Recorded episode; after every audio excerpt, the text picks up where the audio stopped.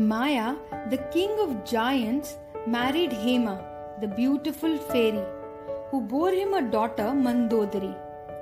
Hema had no affection for her husband or Mandodari, and finally she abandoned them and left for the heavens.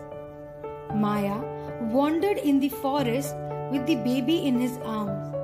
After nearly 15 years, he realized that his baby had blossomed into a beautiful girl. Once they met Ravan in a dense forest where he was captivated by Mandodari's beauty. Introducing himself to Maya, Ravan told him about his rich ancestors and asked for Mandodari's hand in marriage.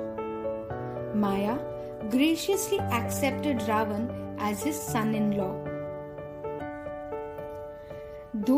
She became Ravan's most beloved wife, Mandodari never hesitated to warn him of his misdeeds.